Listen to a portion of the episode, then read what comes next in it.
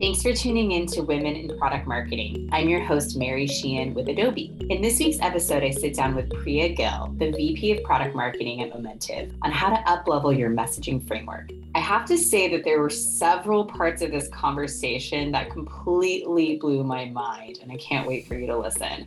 We discuss Priya's transition into product marketing, how she's learned to be more strategic, and the core focus areas when creating impactful messaging. Priya also shares about the pie model. No, not the tasty dessert, but performance, image, and execution. Definitely something I'm going to be putting into practice myself.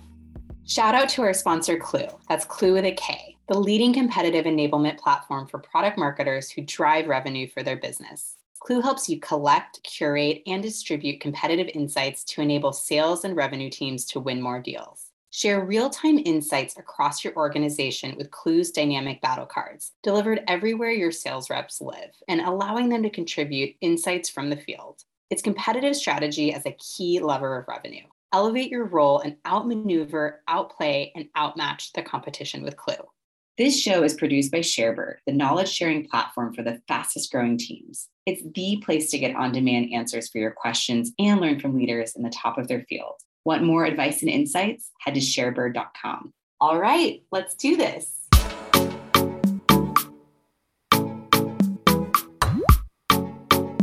Hello and welcome to Women in Product Marketing. I'm here today with Priya Gill, the Vice President of Product Marketing at Momentive. Priya, welcome to the show. We're so excited to have you today. Thanks for having me. I'm really excited to be chatting. So, first question for you Who inspires you? There's been multiple people in my life that I would say that have inspired me throughout my life, and specifically two. One is my mom, and the other was Indra Nooyi. So I think this is at the time when I was probably like eight, nine years old when she became the CEO of PepsiCo. She's the first woman of color to ever lead a Fortune 50 company. And for me, it was the first time that I'd ever seen someone who looked like me lead a company like that. And I think it just shed a light on the possibilities for women like me. And that was something that was super impactful early on. But yeah, another major influencer in my life has been my mom. So when I was again around that eight, nine year old time frame, my dad actually experienced a brain aneurysm, which just completely rocked our family. And my mom was a homemaker at the time, but it was one of those things where some women may have just completely faltered and fell apart, but she pulled everything back together. And it's just been that way ever since. Whenever there's some sort of difficulty or something something that really sets her back, she never lets it push her in a negative way. She always proceeds forward and tries to find the light at the end of the tunnel. And that's something that I always like to lead my life by as well. Wow, that's so amazing. And thank you so much for sharing both the CEO reference and also that personal story and how impactful it was to you at such a young age. I think that's why we do this show is to have examples of people like you now coming into the world and being able to lead and be examples for the next generation as well. So thank you so much for sharing that. And your mother sounds like an absolutely amazing person. I'm so glad that she was there in your life to be that example. Wow, that's just incredible. Well, before we get into your role at Momentive, which I'm super excited to talk about, I actually wanted to hear a little bit more about your background because I don't know if we've ever had anyone on the show before that had gone to culinary school as part of their education before becoming a product marketer. So, wanted to talk about that and how that path maybe eventually led you into product marketing. Yeah, I know it's completely random. So, at the time, I worked at Boeing, and the company at the time paid for any higher education as long as it was from an accredited school. I had already gotten accepted to UCLA. So, I been planning to go there in about a year. But in the meantime, I thought, well, you know, like I barely know how to cook. That seems like something that would be really fun to learn. And Boeing was willing to pay for it. And so wow. I ended up just deciding to do it on a whim. I know it's something that's like absolutely crazy, but at the time it made total sense to me, but I didn't realize I would absolutely fall in love with it. I did it for almost an entire year where I took lots of different classes from like the basics to baking to everything in between between. And I almost considered deferring my MBA just to finish up the certification, but in the end decided against it. It was something that would be very difficult to do, but it's something that's just stayed with me as a passion where I just absolutely love cooking. I cook every single day. I bake multiple times a week. It's just something that I really enjoy doing and has been a really great stress reliever, funny enough. Wow. What are some of your favorite meals to cook? Oh, it varies because there's various dishes that I like to make in different cuisines. I definitely inch more towards like Asian style cuisine, which is what I cook a lot from. So I love to make ramen, different types of curries. Sushi even is something that I enjoy making. So yeah, lots of different things on the Asian side of things. And I love to bake cookies and muffins and cakes and things like that. So my kids get to enjoy that quite a bit. well, did the employees at Boeing get to see the results of this and get to have some incredible meals? They did. cool. we made a lot of fancy things there, like croissants and chocolates and eclairs and things like that. So I definitely fattened up my team at Boeing. wow. Well, this is interesting. I feel like your parallel life is you becoming this successful, amazing baker, but you chose the path of PMM. So I want to hear about your role right now your VP at Momentive, Morgan Molnar on the show in our very first season, who I absolutely love. And I understand she's on your team, but love to hear more about what Momentive is today, what your team is all about, and what the scope of your role is. Yeah. So the way that I describe it is Momentive is an agile experience management company. And what that means is that we enable businesses to uncover insights through surveys, market research, et cetera, to really help them understand their market, their brand, their employees, their customers, their products, so that they can really make decisions that impact their business. They can take action on those results and they can really achieve, you know, measurable impact for their organization and for the people that they serve. The product marketing team at Momentive is an incredibly cross functional team, there are multiple areas that we touch and that we impact. I would say some major areas include go to market strategy, competitive intelligence, sales and post sales, enablement, messaging and positioning. Customer marketing is also a huge one. So, driving adoption, engagement, expansion with our existing customer base. There are just a lot of different areas that we touch and that we impact across the organization. It's a really strategic function within Momentive. And yeah, and I absolutely love working at the company. That's amazing. And I can't wait to get into some of the nuts and bolts and talking about messaging and repositioning the company. We'll talk about that in just a bit. But before that, I wanted to hear a little bit more about your background before VP, after culinary school.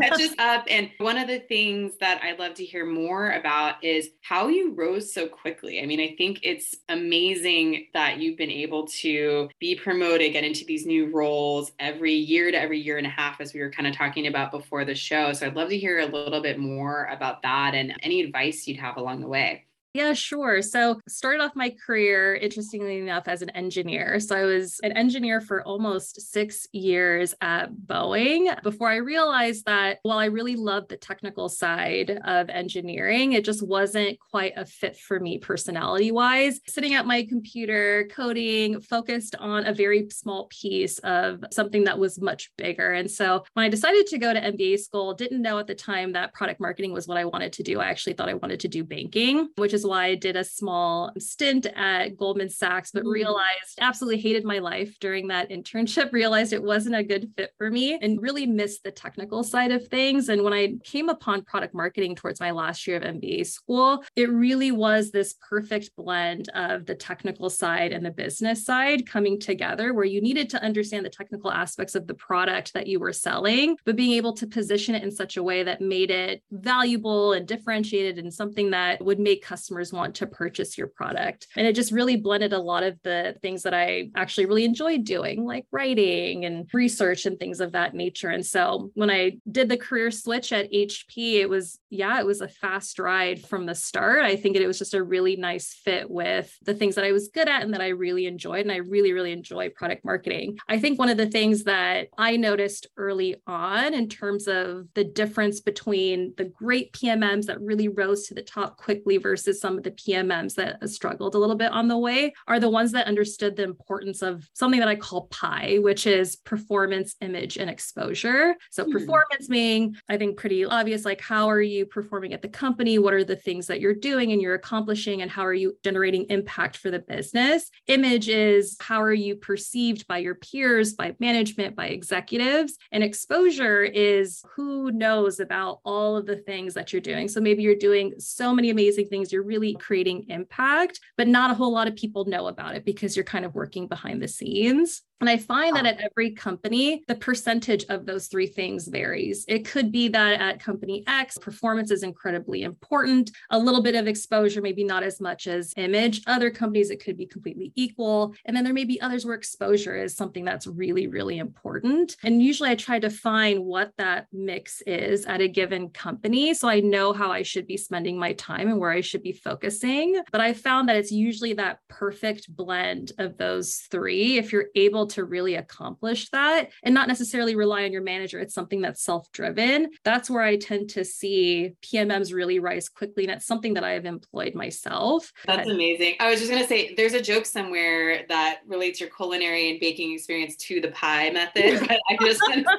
say, all jokes aside, I love that. And I've never heard it expressed so eloquently. So thank you. That's just great. That's my comment. No jokes. Had to throw a little bit of the food in there. I love yeah. it so much.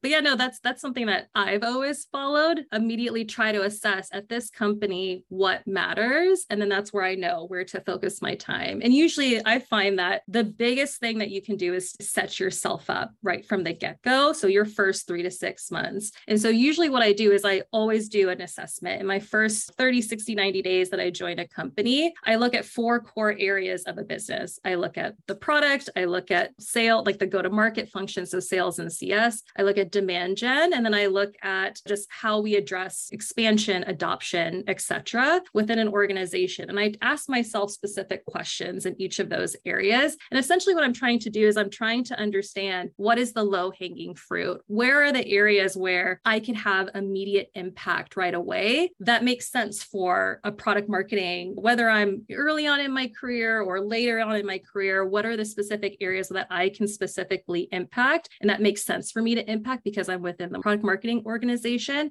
And that's how I know specific areas that I need to focus. And usually you can learn a lot just by talking to people. So usually your manager will identify a set of people for you to talk to in your early days, but always make sure that you also ask those people, who else should I be talking to? Because 95% of the time, they're going to identify someone for you that they believe is a rock star or someone that strong or impactful with an organization. And that is actually important for you to know. So building those cross-functional relationships right away with the right people, especially when you don't know who those people are, but having those other folks, especially at the leadership level, help guide your way, to me are some of the easy ways that I have really quick wins within an organization and how I can drive impact right away. And that has always contributed to a lot of my, you know, regardless of where I go, my ability to create impact so quickly that has led the pathway for quick promotions down the line. My mind is kind of blown right now. I have to say, this is about the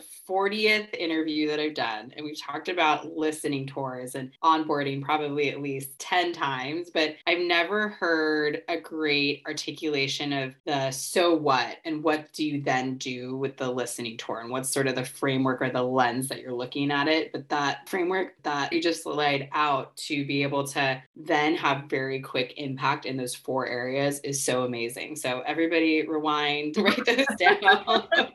I think that's so cool. Yeah, there's something I saw recently. Brian Balfour wrote an article about the four market forces, and it's something similar. It looks like, you know, product market fit, your market fit, your go to market. But I love how you have the four areas that you're pointing at that are really important for product marketing and making sure that you're able to assess and then figure out how you can impact. And then also that you're asking everyone to round out your listening tour group group, let's call it, and figure out who the most important people are that you should be making connections with. So thanks for sharing that. I think that's really helpful and actually actionable for those that are looking to get to the next level.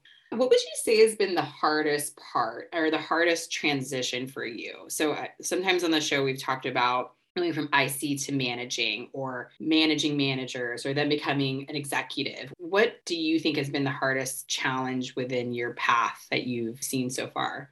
Yeah, I would say that the hardest shift for me was moving from not necessarily IC to manager, but moving from manager to executive, where you're not just managing like a handful of people, you're managing either a large group of people or an entire organization, so multiple functions. It was one of those things where I was so used to being a major player and coach that once you transition to that executive level, it becomes much more important around being able to partner partner with a lot of the cross functional leaders within an organization and really impact strategy. And so your role becomes much more strategic in nature versus tactical execution. And that was a shift for me because I was so used to doing a lot of things myself, especially working at companies. I mean, I've worked at a wide range of companies from major enterprises with tens of thousands of employees to a company with just a thousand employees. Definitely not like the tiny ones, which are little startups, but to some degree, I've always always had to do a good amount of work myself. And that became an interesting shift, which was something that was even feedback from my manager, where she had to tell me that I'm just doing way too much IC work. And so for me, that was quite a bit of a shift. And I think that that's something too, when I look at even more junior employees, even the shift between becoming an IC to a director, that shift from lower level to an executive level is a shift because you have to change how you strategically think and the impact that you have. And I think for many folks, that tends to be a bit of a challenging shift.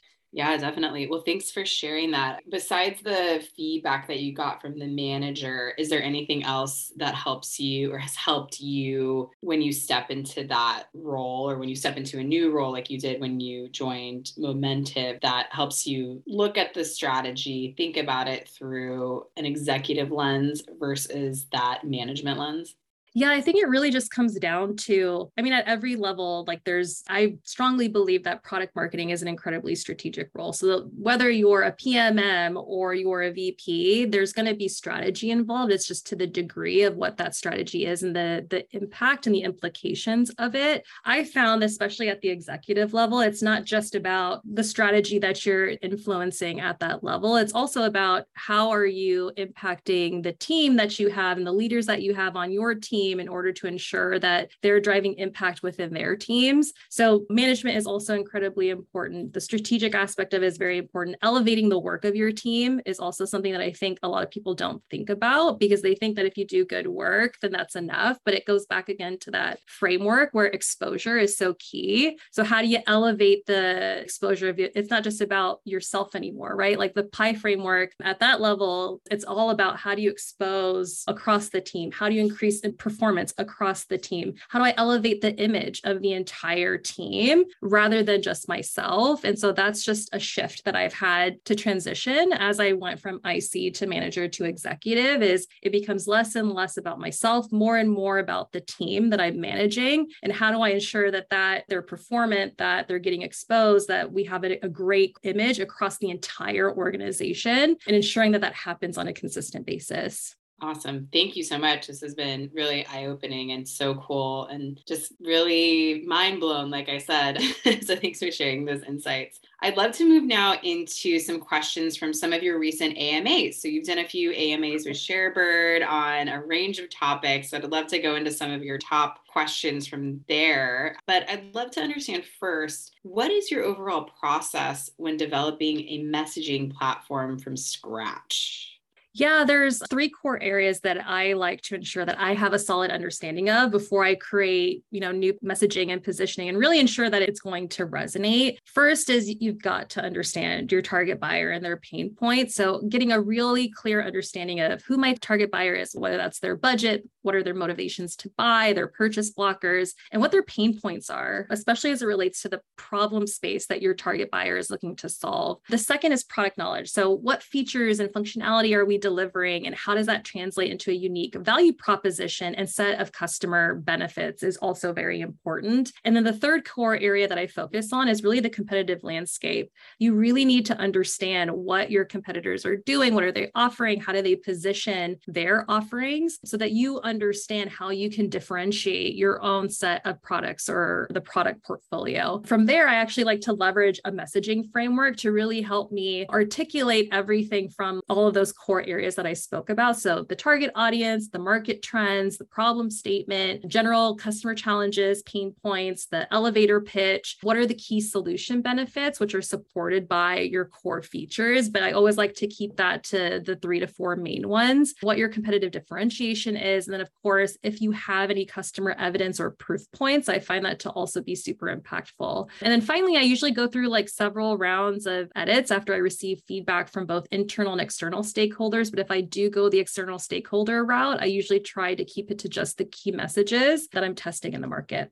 Thanks for sharing that. I think that's such a thorough way to think about it. And then you're having inputs from all of these different areas to help you create something that's extremely comprehensive and really a helpful document. What do you do with that then? How do you socialize that? Or how do you make sure that that has impact in the activities that you're trying to do? Yeah, I mean, when you're creating messaging and positioning, it's usually in support of a specific product or feature or solution launch. And so usually I find that everything starts with that messaging framework. And so once I have, like, if this is for a specific product launch, and usually once I have the kickoff, basically every single cross functional team that's going to be involved in that launch, whether that's with product, PR, sales, CS, etc., everybody leverages that messaging and positioning framework as the goal gold star of what is going to be leveraged throughout the entire launch, just to ensure that we have a consistent messaging that's going out into the market. But it's usually the starting point for everything, for any sort of content that's going to be created, for the press release that's going to go out, for any of the social media that we end up doing, etc. It always starts with the messaging framework. It always starts with understanding who is it that we're targeting, what is it that they care about, and what are the key messages that are going to resonate with that audience. That's great. Thanks for going into more detail with that. What about the obstacles that you might face when you're implementing new messaging? Yeah, so I've primarily worked in the B2B space. So my answer is going to be a little bit more geared towards that. Yeah. But really, it comes down to getting sales to fully adopt new messaging is something that I've always found to be a consistent challenge, especially for a product or service that may have existed for quite some time already. And you'll find that in many cases that even if you've done extensive training, that they end up reverting back to their standard discovery, their standard pitch, because it's what they're most comfortable with. So a few tactics that I usually try to employ that typically work out well is number one, ensuring that you have alignment and buy in with your sales leadership because sales reps trust their managers and their leaders more than they're going to trust you. That's just the way it is. And so having that strong alignment with leadership and even just a few influential sales reps within the organization can go a long way. If your sales team is small, having these quick 15 minute chats to address individual problem points and questions can also be very effective. It's very time consuming, but it's effective. But if you have a large sales organization that you're working with, attending their team meetings or meeting in smaller group settings and conducting surveys can really help you get to the root of the problem quicker. And then also just realizing that a single sales training is very rarely enough, especially for a large enough messaging shift. So you really need to temper your expectations and coming up with creative ways to instill that new messaging over a quarter or multiple quarters is most likely going to be required. I love the point about sales leadership, of course, but also about the influential sales folks. And I think that cannot be overstated. I've in the past actually used those sellers to be little mini internal case studies for me to get up at an all hands and actually share how the new messaging worked for them, to show their numbers, to show how it's working, to have them lead trainings on the new pitch or the new messaging. So I love that you're leaning into that too. That can't be overstated. You know, just putting it into a document in and leading the one sales training and it's just kind of throwing it over the fence. You need to actually work with the team and figure out the e part of your pie you know how to make sure that that exposure is there to really increase impact. So i love that you mentioned that so, we all often talk about messaging in the context of a product launch. Can mm-hmm. you share perspectives on repositioning for a broader reason? So, maybe like the rebrand that you went through at Momentive, if you were there for that. But I'd love to hear about it when you're doing something more large scale. Yeah, no, and I was actually there for the rebrand. So happy to talk about that a little bit. In many cases, when you're trying to reposition a mature or market leading product, it's because you're either trying to change your target market's perception of your product or the product portfolio, or you're trying to change the market perception of your brand relative to the competition. And so when it came to the Momentive rebrand, like that's exactly what we were trying to do. We found that through our research that despite the strong aided and unaided brand awareness that that we had with SurveyMonkey, which is just such a well renowned brand, that the name was actually becoming very limiting for us as we were trying to push up market and lean into our enterprise strategy. The term survey was considered very functional and limiting to the category that we were trying to break into. And then the term monkey was bringing up perceptions of silly and cute, which really becomes a difficult hurdle to overcome when you're trying to sell software to enterprise buyers. So, specifically, what we did for the Momentive rebrand, the first thing that we did was a ton ton of research. So we did both qualitative and quantitative studies in multiple countries. We had tens of thousands of respondents in total to the number, I think we did somewhere around 10 different types of studies to really ensure that we were instilling confidence in the direction and the decisions that we were making. And we also did a ton of interviewing and quantitative studies with prospective customers that fit within our target ICPs or ideal customer profiles, especially when it came down to determining what name we were going going to choose. The second thing that we did was we really ensured executive buy in at every step. I mean, you're going to be pretty dead in the water if you didn't achieve alignment at the executive level from beginning to end. So we conducted interviews with all of our executive stakeholders and we kept them apprised of all of the ongoing updates every step of the way. The third thing that we did was we formalized the new brand architecture and positioning and we ensured that we both internally and externally that that was something that was very clear. So determining how to structure different products, different brands, different solutions based on our long term needs and how we plan to evolve those in the future. And then the last thing that we did was we treated the rebrand or the repositioning as a major product launch because we want to generate as much excitement and awareness as possible, both internally and externally. So treating it as a major product launch really helped us ensure that we were going to achieve our intended outcomes, which was greater awareness, stronger brand perception, really ensuring that our target audiences were aware that we were making the strategic shift to the enterprise enterprise and that it was clear from the product portfolio that we were going to market with. That's amazing. Thank you so much for laying out all the steps to get there. And I remember when it happened, I remember the launch moment. I think it was actually paired with your annual user conference, if I'm not mistaken, to kind of usher that in. Was that right? Do you remember if it happened with that? I don't think it was because it was like still in the height of the pandemic. Right. Um, virtual conference. it was a virtual conference. Yeah. Yeah. yeah. That's correct. It was a virtual conference, the conference that we unveiled it. That's so cool. Well, congratulations. I know it's a huge uphill battle to do something like that and so scary, but it really it changed my brand perception of Momentive just as a case study of one. So I think it's really amazing. And sometimes you have to do it. And it's great you were able to do the research before that showed the, how the perception was hurting you. And then now you've been able to up level and have this new name that can really usher in not just a rebrand that's kind of underselling it, but an entire repositioning. And even the way you're talking about the company now is so different when Morgan was on and we were talking about SurveyMonkey. So it's really clear how it's all come to life. So that's cool for me. This is, I think you're the first person we've had on that has also had someone from the same company been on. Oh, actually, we had someone from Instacart, but it's just cool to see the brand progression as it's gone ahead. So thank you. Yeah. All right. Last question for you from the AMAs. How do you measure the impact of product marketing in your company? Yeah, I mean, this is something that I get asked a lot, especially because as you think about the metrics that PMM impacts, in many instances, they're more indirect versus directly driving, which I think is totally fine. Like, from my perspective, I think that there are three metrics that I look at in terms of what we strongly influence, even if we don't directly drive them. The first is around pipeline and or bookings. And I think depending on whether you're demand gen led or you're product growth led or both, those could be either one or both that you end up looking at. The second is around win rates through sales enablement and content efforts. And then the third is product adoption via growth efforts. Like these are the metrics from my perspective that I think we can directly tie to PMM. But I know that there are others that you can actually directly tie to PMM, but I find them to be a little bit less meaningful, like engagement rates on content that we've created or product launch metrics, which are much more a moment in time. And I think that it's totally fine that if you don't directly drive some of these major other metrics that I mentioned above, but I think really showing how involved we are and the partnership with PMM and how those things can positively shift or impact each of those metrics is, I think, what's key in my opinion. And That's really show how like the value of product marketing. Yeah, that's so helpful. I think, yeah, the closer you can get to revenue and the major metrics of the business, the better your PMM team will be. But also showing that partnership, I think, is incredibly important if you're unable to do that with the methodology that you have. So thank you for sharing that. Mm-hmm.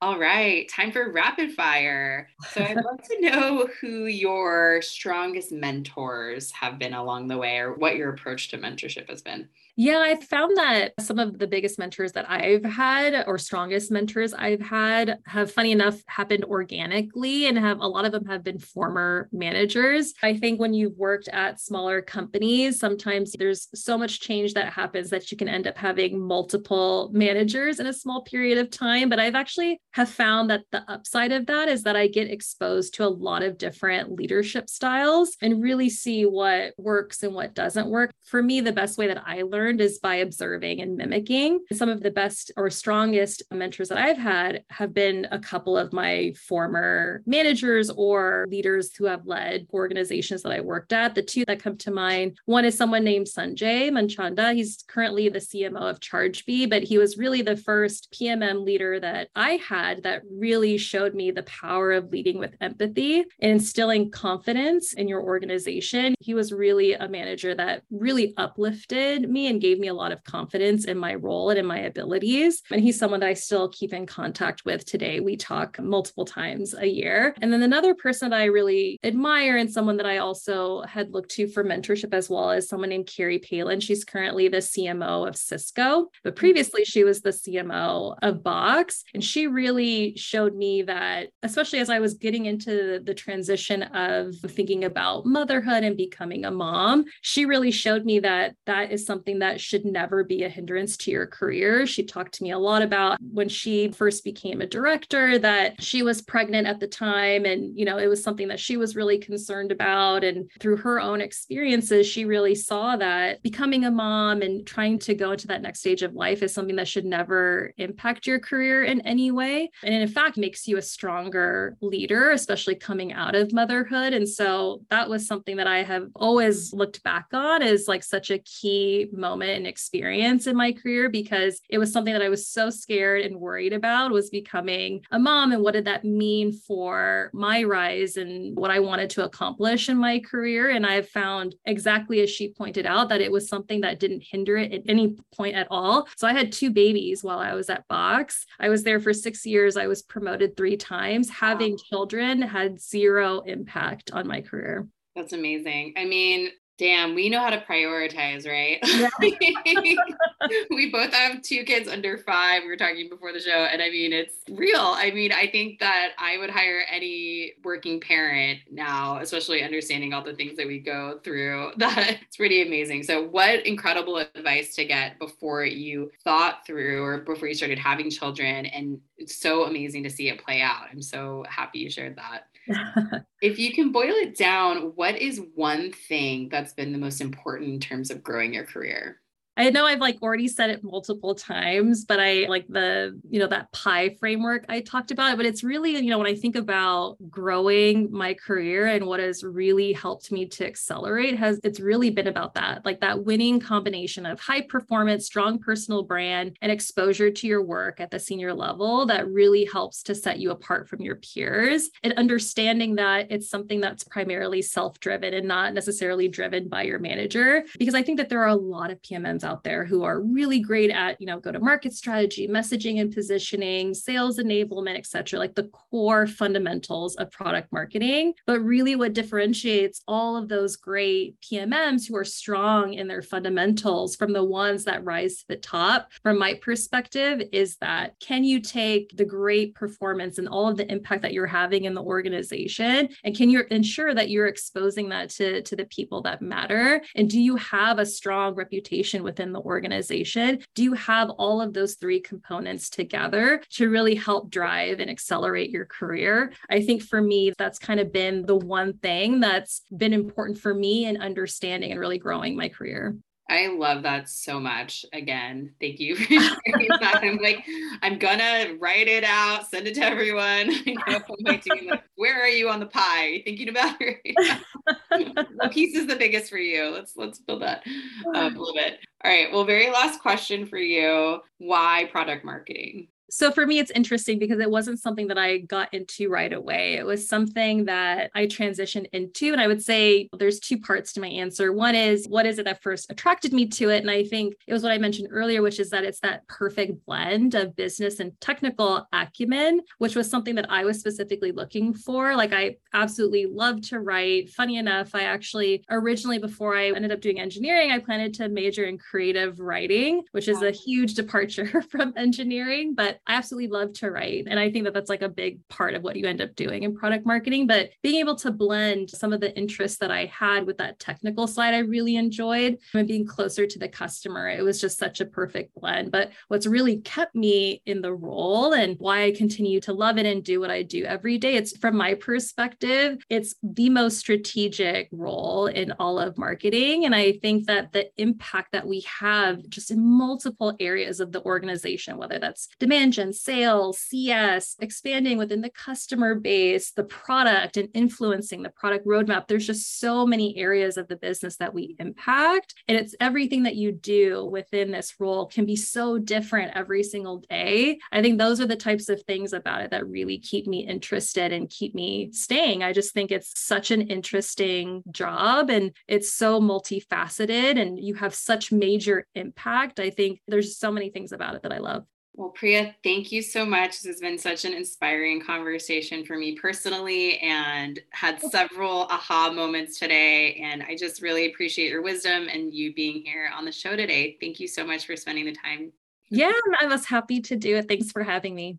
This show is produced by ShareBird, the knowledge sharing platform for the fastest growing teams. It's the place to get on demand answers to your questions and learn from the leaders in the top of their field. Want more advice and insights? Head to sharebird.com. We'll also link Priya's AMA in the show notes. Shout out to our sponsor, Klue. That's Klue with a K, the leading competitive enablement platform for product marketers who drive revenue for their business.